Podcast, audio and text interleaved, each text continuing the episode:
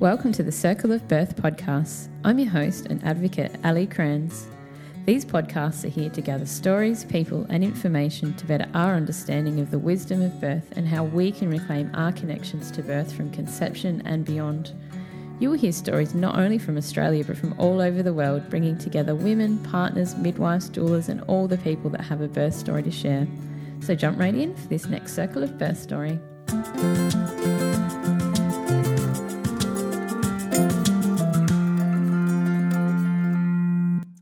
So I thought it was about time that I shared with all of you the story of Mally's birth. Now, Mally is my first son, and he is six years old now.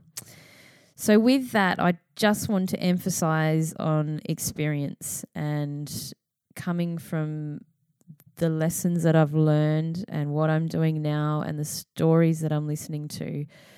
I believe that we all have a journey and I needed to find acknowledgement with this birth, and it took a long time uh, a long time of confusion and feelings and not knowing really what happened. Um, and it empowered me into the beautiful experience that I had with Julie. That this story will be told as an experience, and I will try to explain the things that I did learn from this and from this birth experience and how it shaped me into my thoughts now and how how I become, I guess, to have the beautiful birth that I did with Julia. And during this story, there are just so many beautiful elements to it as well. And what was lacking was the support again. And this is just exactly why I'm here doing what I'm doing and collating all these stories because support is so, so important. So, with that, uh, I'll start off with the pregnancy of Mally. So I was 27 years old. I was living in Melbourne and I was having a lot of fun in life and uh, just going solo and not interested in much, I guess, in a sense, in relationships or even having babies. Um, it was just not even crossed my radar. Um, but however, the fertility gods um, must have been in my favour and planned this for me because I became pregnant with Mally.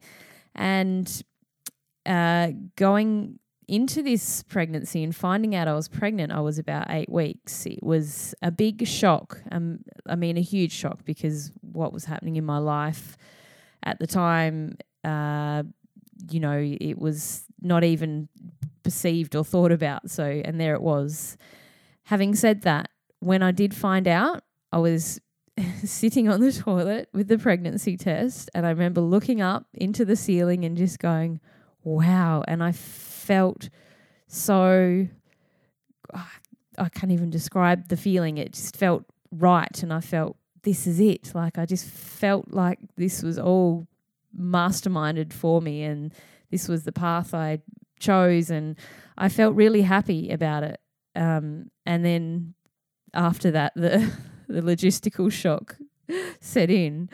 And so I had to sort of think about what what's what with this this pregnancy and um, all the things that came with that. So, um, yeah. So anyway, I was set myself up um, after all the shock and sorting everything out, and it was very uh, sort of a good experience, I suppose, because I drew a lot of strength, um, knowing that I was facing it alone. So alone in the sense, I guess, being not in your traditional relationship with a partner, and uh, I guess drawing on the support around me for that. The wor- the worst part was the phone call to my mother who over the years my my dear mother's had a lot of interesting phone calls from overseas from all the places that I've lived in Australia. Starting off with mum I need to tell you something. And this was one of them again. And she just knew straight away. She knew what was up. And she was in shock too, and we all got through that together. And from that became the excitement and the complete understanding of the biological processes of what's happening in my body. And I just embraced it from then on in. So I had the absolute best pregnancy, just amazing. I the even no nausea, um, just a bit tired at the start, but that was it. I just bounced into it and I felt good and um, my body started to look really good and um, yeah, I was just embraced healthy diet and healthy headspace and healthy people surrounding me and I just went for it. And possibly the fact of being a single mother might have made me a bit more determined to, I think, to make sure that I was doing the best I could for myself and this little creature that was growing happily inside of me. Um, I decided to keep finishing my studies and that was really great. And I hadn't told anyone yet. And I remember that I was uh, there at uh, uni and I was walking down the path. And this was, I think, was during like lunchtime or whatever. And I was, I used to drink a lot of rose hip tea. Um, and I remember this lady was walking with me and I was drinking the tea and I hadn't told anyone yet. This was only still early days. And she's like, you know, like rosehip tea is used to, you know, have an abortion and it can create miscarriages. And, um, and she just said this out of the blue. And I just threw the cup of water and tea into the bushes and I went, oh well there goes that then and and then I proceeded to tell her and she said wow I had no idea like I normally wouldn't have said anything and that ended my rose hip tea drinking. So there again goes the connection of us mamas because she was such a beautiful mama and when I told her she was so happy and um, I drew upon her networking and skills too I suppose which was great.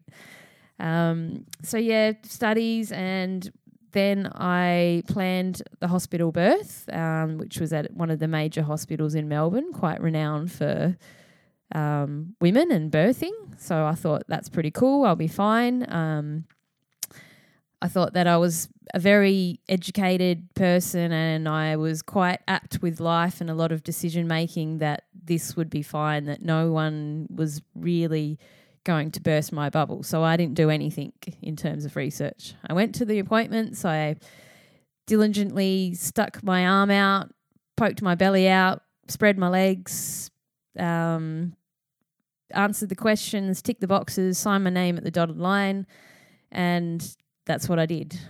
um, it wasn't until about probably halfway through the pregnancy when it was time to have the gestational diabetes test was when it really started hitting me about how I felt and how my vulnerabilities started to feel a bit violated by this support network that I was actually going to birth into.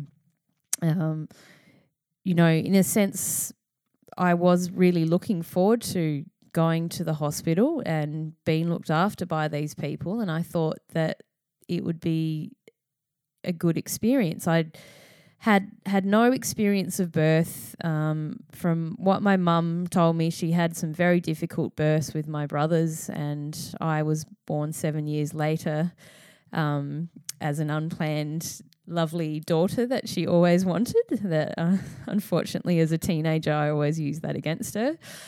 And so I guess my birth with my mum might have been difficult for her too. Um, she probably had a lot of fear over her last experience, and that might have carried over to me, and we never spoke of it.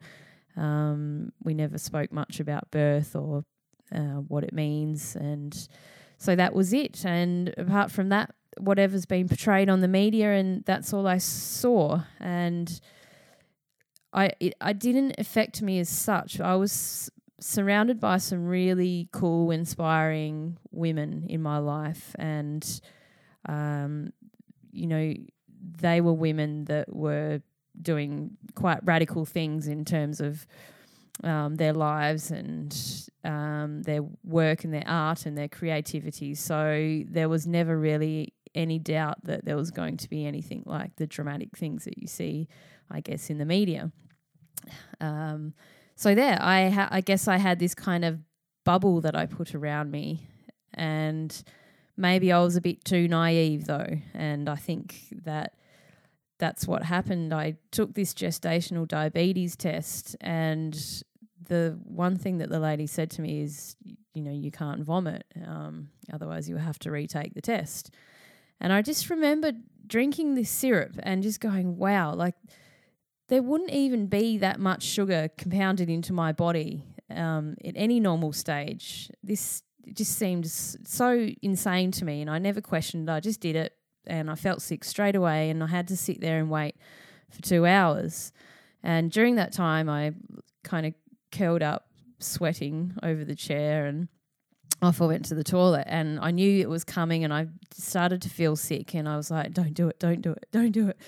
Willing myself out of it, splashing water on my face, and I thought, right, I'll get out of this toilet. And out I went, and I just felt so faint and so dizzy, and just such a ridiculous high of um, sugar that my body wasn't coping and I just like rolled myself onto the ground in this ball and lay there. And it just so happened to be in front of this reception desk and it was bizarre. I just remember like this person just walked straight past me and didn't even look at me and this lady popped her head over the desk and said, What are you doing laying on the floor like that?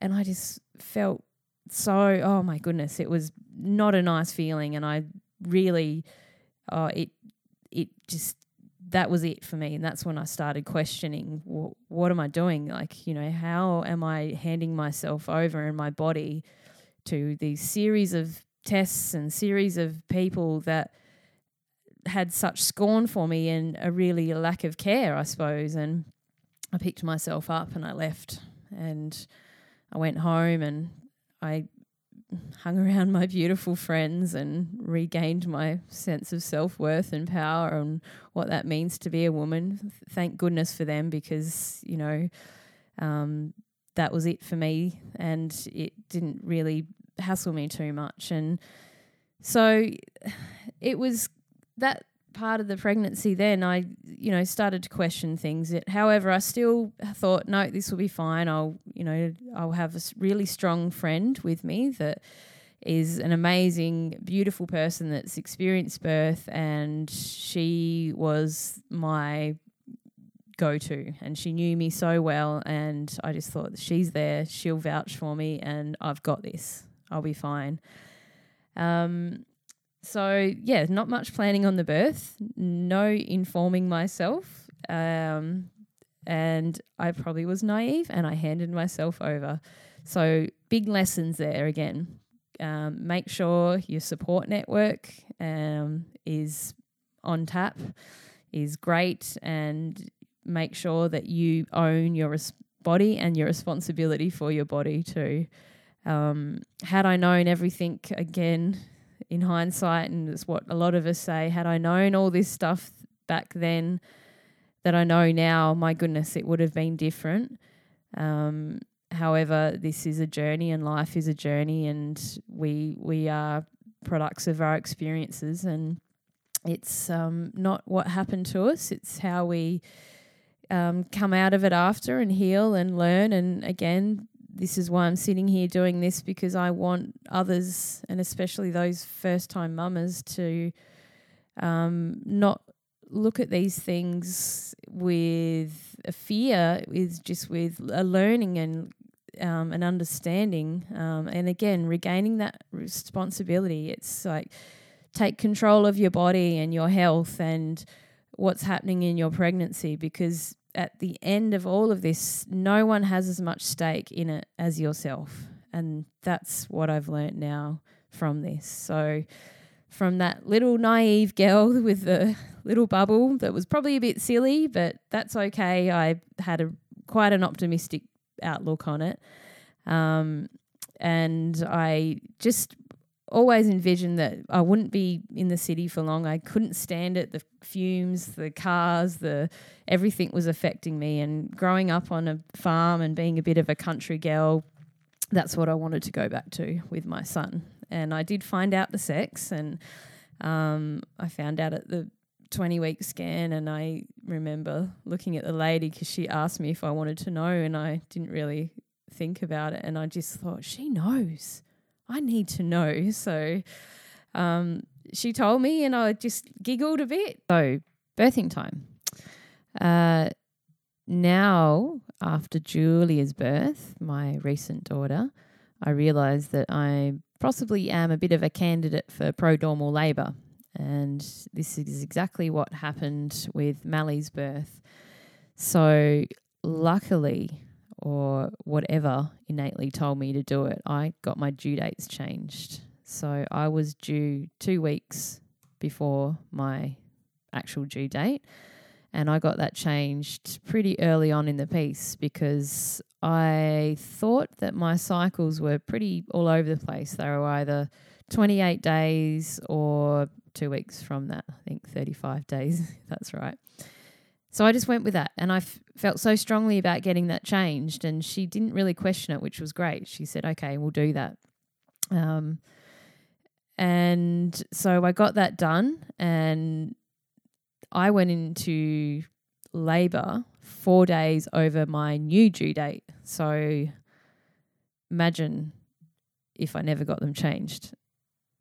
so what would have happened then?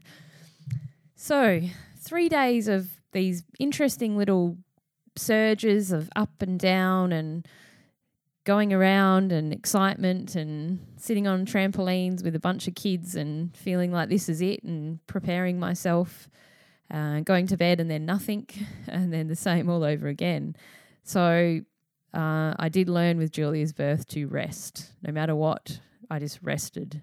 And with this birth, I was so excited that I thought I would just have the baby and that'll be all cool. Um, but no, three days on. And it wasn't to that evening I um, was at home and my housemates were my beautiful friends from Scotland, uh, Patrice and Adrian, that I loved dearly and I miss them a lot. But I was glad that they were there and we were all sitting there and I um, made Adrian get me a chili sandwich. So jalapenos was my thing, and it was such a big thing for me that I could eat probably a jar of them um, a day, but I didn't. So the sandwich was ridiculously fueled with jalapenos, so much so that um, I really don't know why I wanted to do that, but I did. And I think it was possibly more of like, okay, I've heard that chilies can get babies out. Let's go for it had that at seven o'clock and said, I'm off to bed now. Good night. And um, went off to bed. Two hours later, woke up and my goodness, I'll n- never forget this feeling. And I know we never forget our birth experiences, but I just had this such a interesting pain. Like I woke up and I had a split second of just like, oh, and then next minute, bam, this like feeling that I really can't describe down underneath, but it's like someone had a fist on the inside pushing out of my vagina.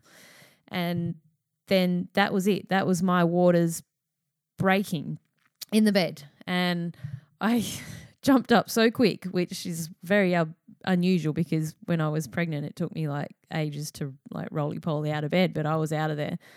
And I was standing there and I just went off to the toilet and going to the toilet was past the lounge room, and my friend Patrice was sitting there on the lounge room. And I walked straight past her, and her eyes just lit up like saucers.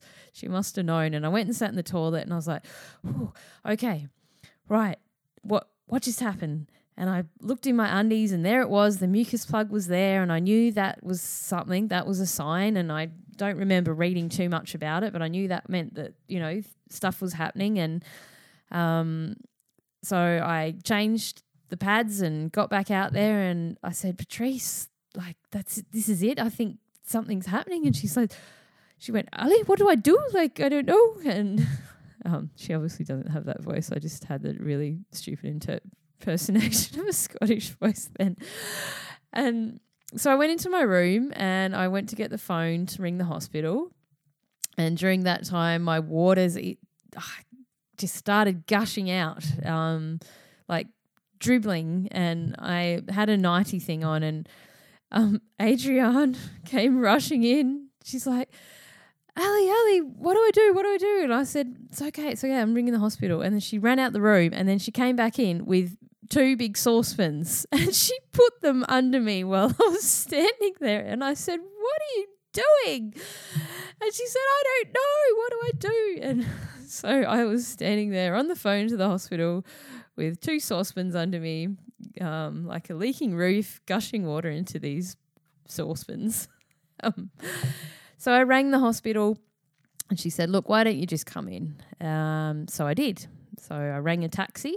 Um, we were in Melbourne at the time and we were probably about hmm, 15, 20 minute drive to the hospital, not too far. And my birth support partner was luckily, again, right next door. So I uh, got someone to go and get her, and she was just about to go to bed, and she was a bit sleepy, and she threw on some stuff, and um, up she rocked, and there she was, um, looking as fabulous as she is, and um, we the taxi rocked up, and in we got, and we drove off, and I probably had about three contractions during that point.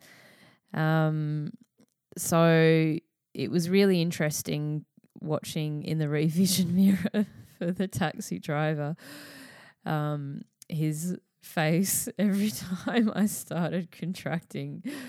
Um, I could just like seem to like focus my on, eyes on the revision mirror, and there his face was, and it was just terrified. And I kept looking at my friend Rachel, and we just both went, had a little giggle together, and we thought that was pretty funny.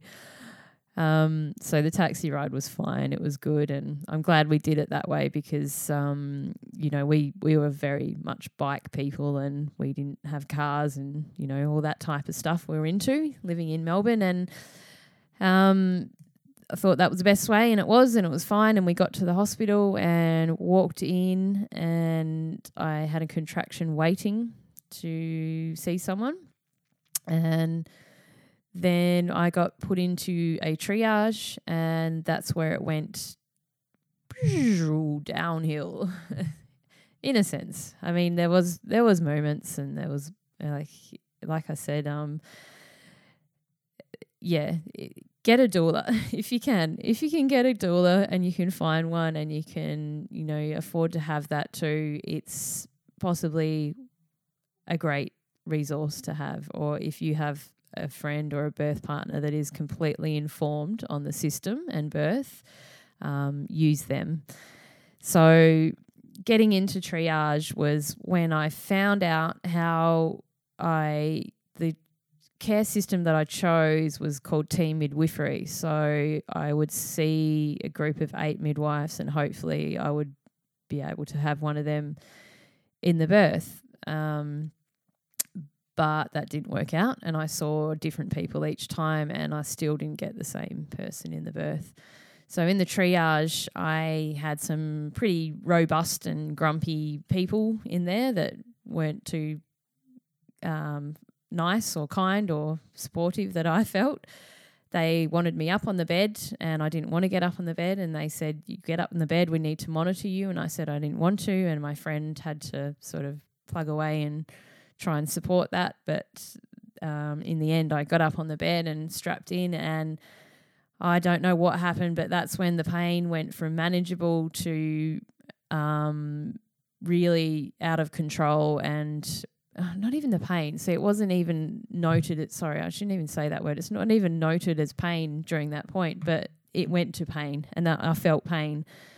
Um, I went from that feeling like I was in a process and something was happening to a feeling like, oh, I'm in pain. I need to fix this. Something's wrong. Something's wrong. Alarm bells, alarm bells. So, hence, fight and flight probably kicked in. And I believe that's probably when he went posterior because that's what I had.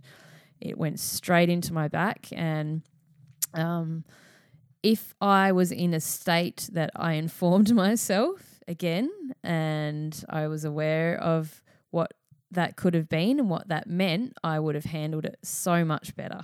I know that. And I would have known how to sit and move because I would have known that I was allowed to do those things. But I didn't. I was just thought I had to sit on the bed with this strap on because I was told what to do. And being that girl that grew up that was always good at being told what to do, I was just doing what I was doing, being told what to do. And so um, I wasn't allowed to move and I wanted to, and I was just started, you know, screaming, and it was really loud and. Um, obviously, it made them more grumpy and it made my friend concerned. And she was just so supportive and she uh, put her hand on my back and, um, you know, she was there. And I remember whispering to me, and oh my goodness, thank goodness for her. That's all I have to say because these people there, they were not nice. They were mean and nasty and um, I've just I'll never forget that experience from them. So lesson here again: um, inform yourself. Uh, if you can find a doula, that advocate for you that says, "Come on, Mama, you can do this," and keep supporting you no matter what. Um, yeah, again, a great birth partner or doula is just important. Um, and so yeah, so uh, during that time in triage, I went to the toilet, um, and probably that was my excuse for wanting to get up. And I went and sat in the toilet, and I just found this sense of peace, and I got myself back together and um, calmed myself down, and it was really good. And I during that time, my friend was kind of advocating advocating for me um, there and trying to get me into a room because I was told to just sort of essentially go home and take some Panadol, and I didn't want to do that. And I thought, I'm here now. I'm not going anywhere. I'm not getting back in a cab. I'm not, um, you know, I'm here. This is where I want to be. Let's do this. And I went back out, and that's this point when the doctor came in to check me. And oh, if I forget this, my goodness. Oh, he come in and he's like got this glove that he put on his hand, and I he as he snapped it onto his wrist, he looked at me and said, Well, ma'am, if you keep this up, you'll be in for a C section, don't you think? And oh, it's just like, you know, when uh, like a baby gets hurt, or maybe if you take something off a baby that he really wanted to have, and there's that pause before the cry. That's me. I had this moment of just nothingness, like pause. And then I was like, what?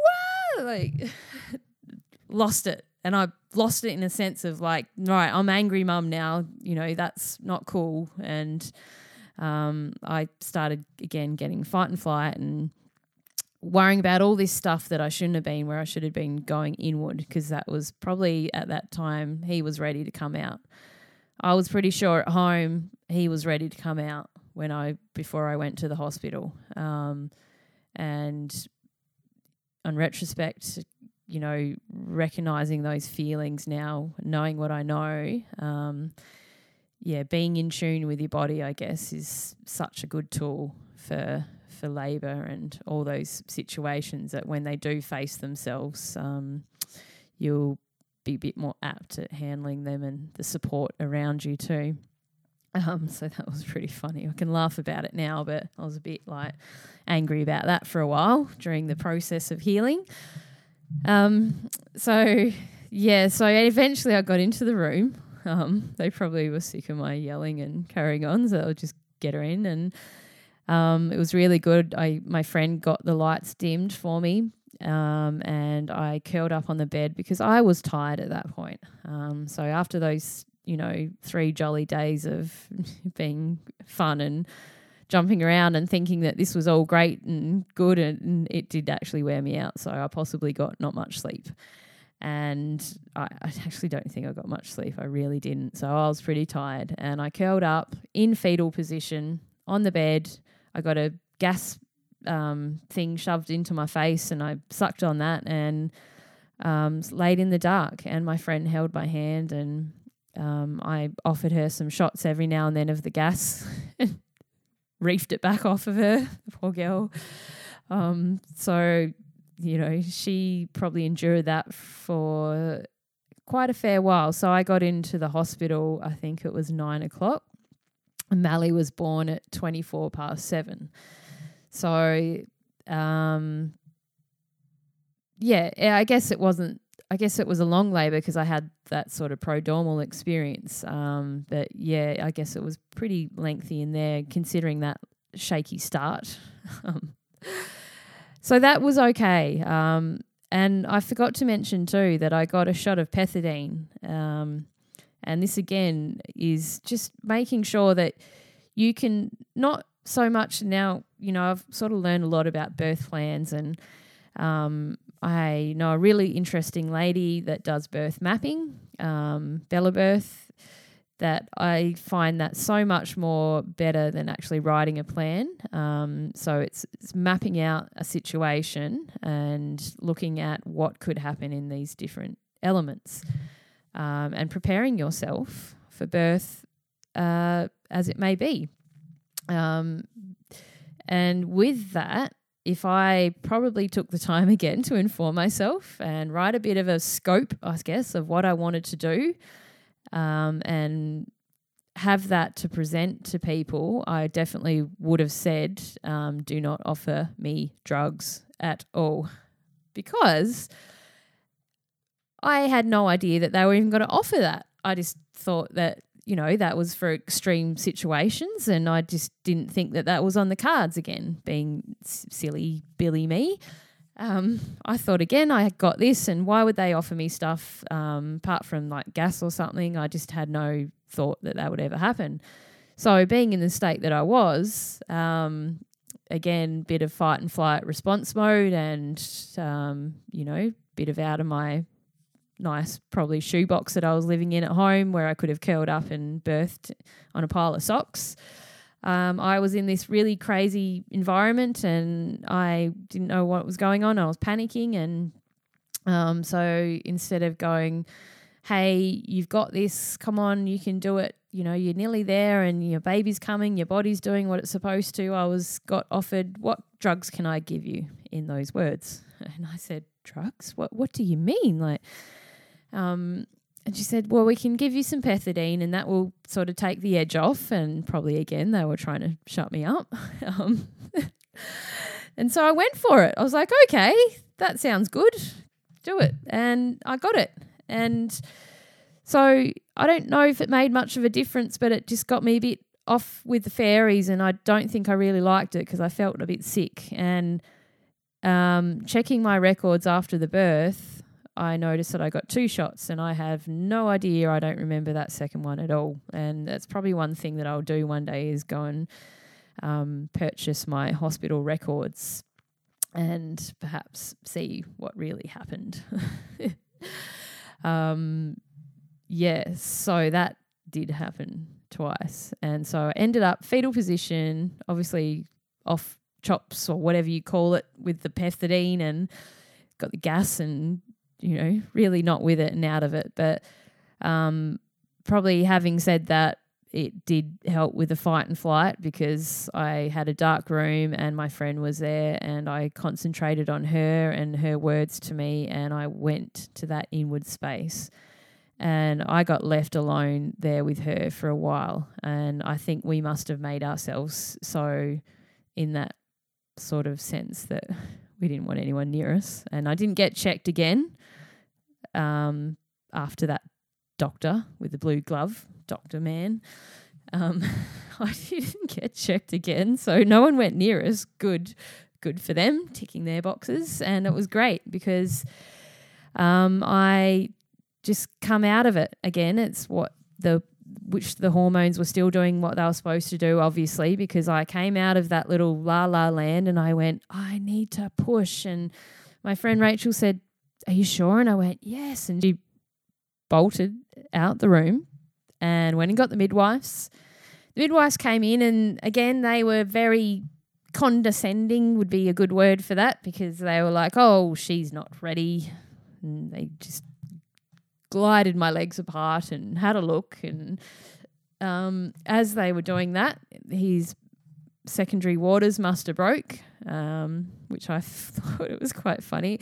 So internally, I was having a bit of a joke with myself, and I think that's what kept me going through it and not taking this whole thing too seriously because that's probably my personality in a bit that I had to make some points where I had to laugh about things. And so internally, I was having this little ha ha moment, like, you know, haha, yeah, I do need to push actually. And um, the waters broke, and she was like, wow, you're, you're ready. And um, so believe it or not, at that point she um, uh, said, "Wow, you're ready," and the um, turning around must have happened um, at some point in then because I remember the pain just exiting the back and it this was the best part. I loved this part.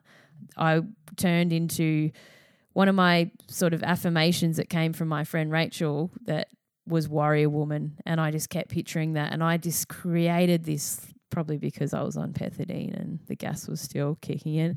I created this like visual of this like glowing astral warrior woman that just like slammed this sword into the ground and like made this sort of earth break and I guess that was me and I was like I'm ready and I sat up finally out of the fetal position and um yeah I got up and then I was ready to push and I started pushing and um my goodness, after Julia's birth of not pushing and not even like daring to push because she just flew out, he was probably about a good hour of pushing. And um, that was a lot of hard work because I was tired and I realized that, you know, I needed to gain every ounce of strength that I did.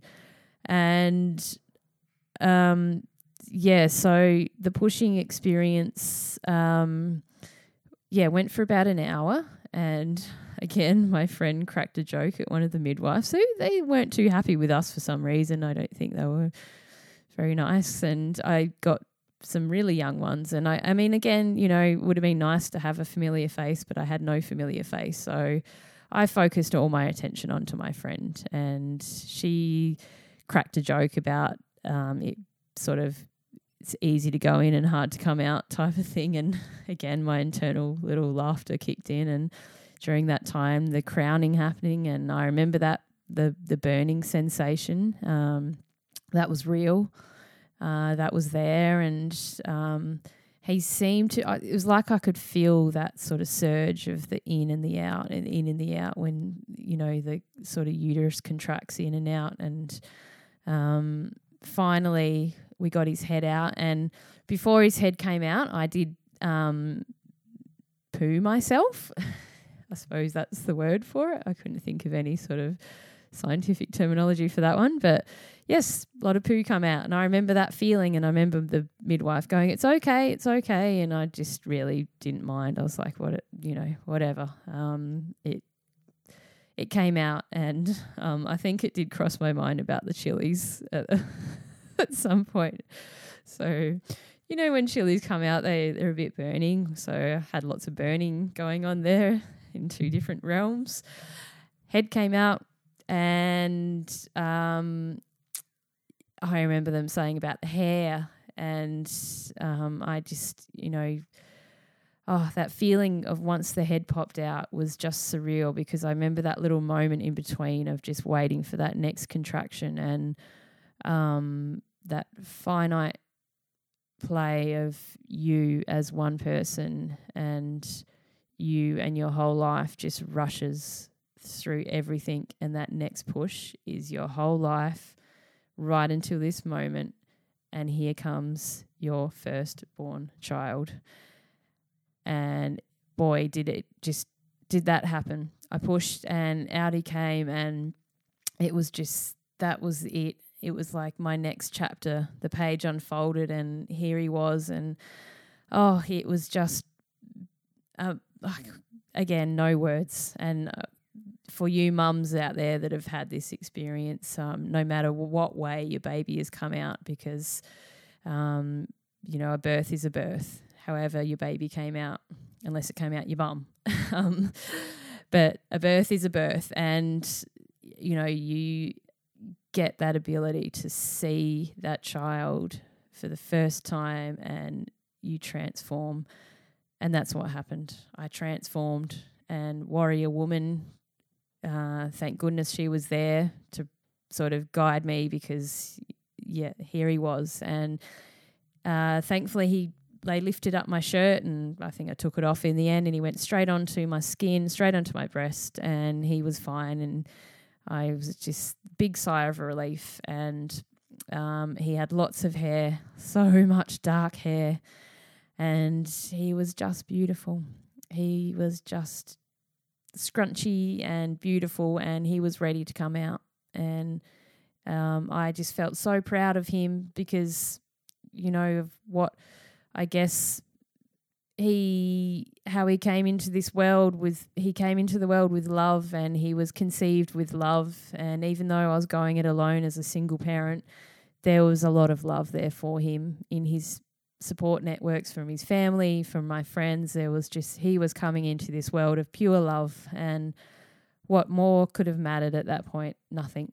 Nothing. No one, just me and him. And there it was. So, yeah, he was born at 724. And at that point, like the sun sort of came over probably one of the dull city buildings in, in Melbourne. And it shone into the room and um, after probably a few hours, I think, or probably an hour that we're in that room, um, a reflection sort of came in the room and must have hit a bit of a glass and it made a rainbow effect on one of the back walls. And my friend grabbed Mally and she held him up into the rainbow and we had this beautiful moment together and um, yeah, there he was. So and that was the birthing. And I went and showered, and I felt great. I just felt really good, um, and I felt, I suppose, in a sense, on that birth high, and that those hormones were kicking in.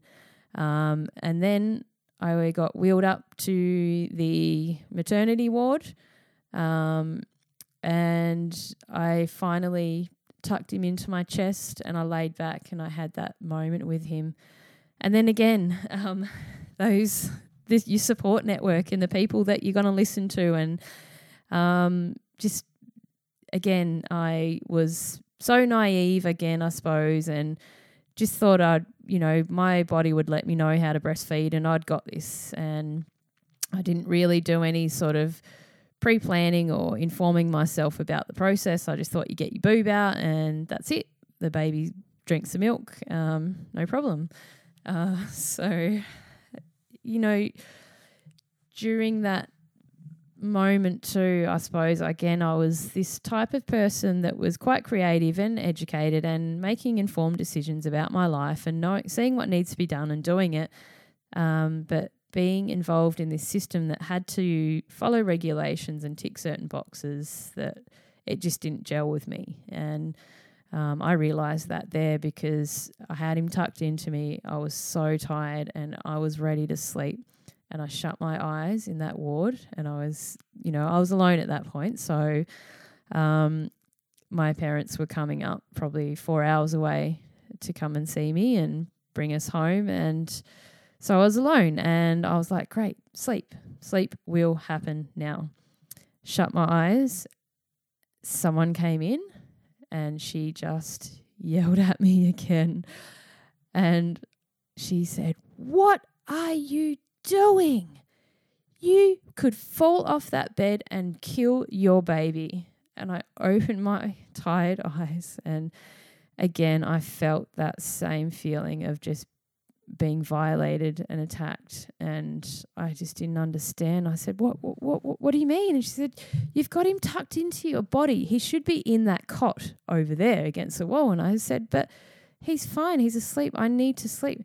No, no, no. Put him in the cot. So I was like being the good girl. I listened and I put him in the cot. And he started to cry and she left and that was it. And he cried and I didn't know what to do because he was crying. So I put him on the boob and he'd just fuss on it because he just wanted to go to sleep. and I wanted to go to sleep. So all the nice little birth hormones started to really plummet. And again, it set in like big time reality of someone that didn't feel supported set in. And this is where it became hard. And he cried and you know, this went on for hours and hours, and it was probably so well into late afternoon that I had another midwife came and was telling me how to latch on. And she's like look you just feed when you can. And you know she was actually really nice. Um, surprise surprise. And that was probably it and she left then another midwife came in and said nope every four hours you will feed. That's how you do it. And I said, oh, I don't understand. I, I was getting all this conflicting advice of what to do. And to me, innately, I just thought, that's it. You you breastfeed when your baby wants, but obviously not. So again, mother's intuition shut off. Um, not having anyone around there that could have vouched for me or have had experience, I guess, of listening to intuition, that was difficult. So I went with whatever they said. I just let go. And in the end, it came into evening and I started hallucinating. My goodness, I fully was tired and I fully hallucinated. And he was crying and I just felt horrible and I felt insufficient and I wasn't doing the right job. And I felt so sad because, again, on retrospect, if I knew what I knew now and if I had so much more strength to say, no, like, this is how it is, I want my baby close to me, we're going to sleep, thank you very much.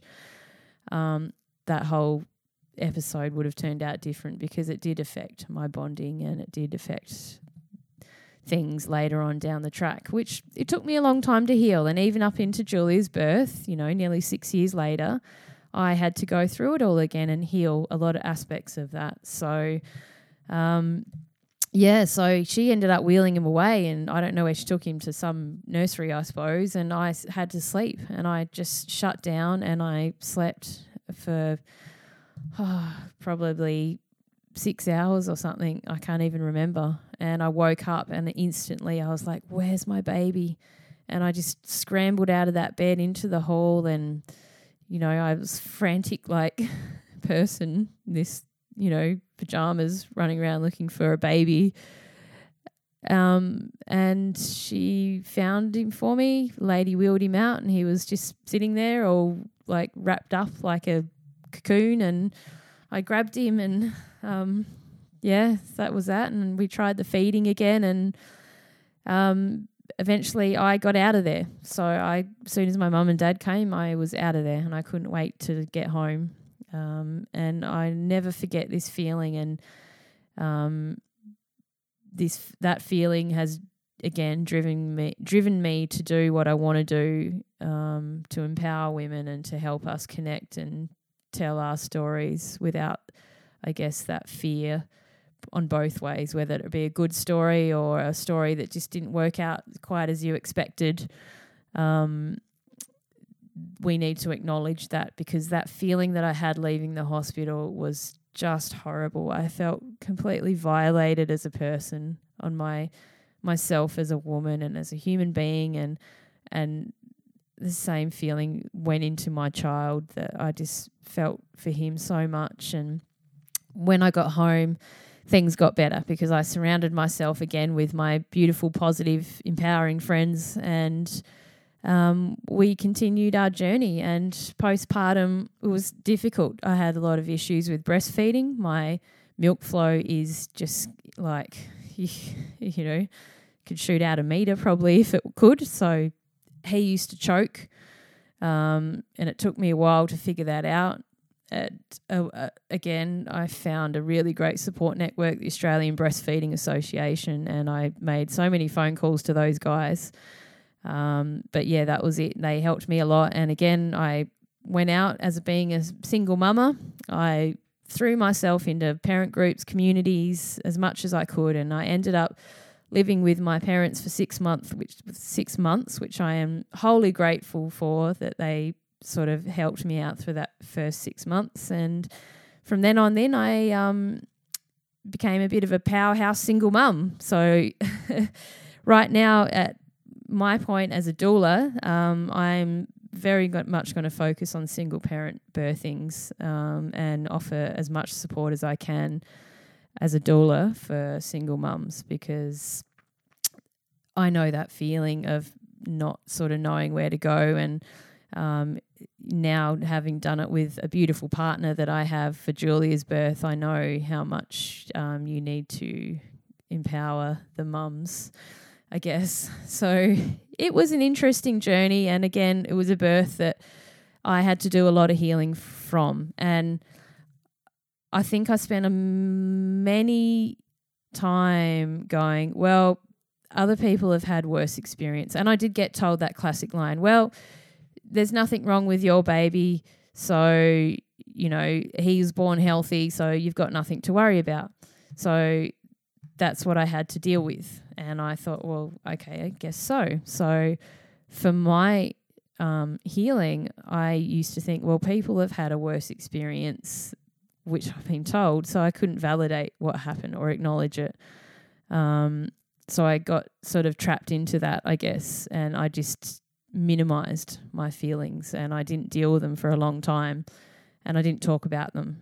And um, eventually I did. And eventually I got over that anger too. I was very angry at that hospital and those staff. And um, I had to get over that anger too and realize that the anger wasn't going to um, help in any way. Um, and obviously, I've made it very productive doing what I'm doing now. So, yeah, um, you know, it's real no matter which way or that you look at it. And I think one of the things that drives me the most is it usually takes the second time around for, um, you know, women partners to realize um, what happened and to make it better. And we can always make it better. And that was one of the things that I had to come to realize too. So there's Mally's birth. Um, I love him. He's such a gorgeous, sensitive little child now, and he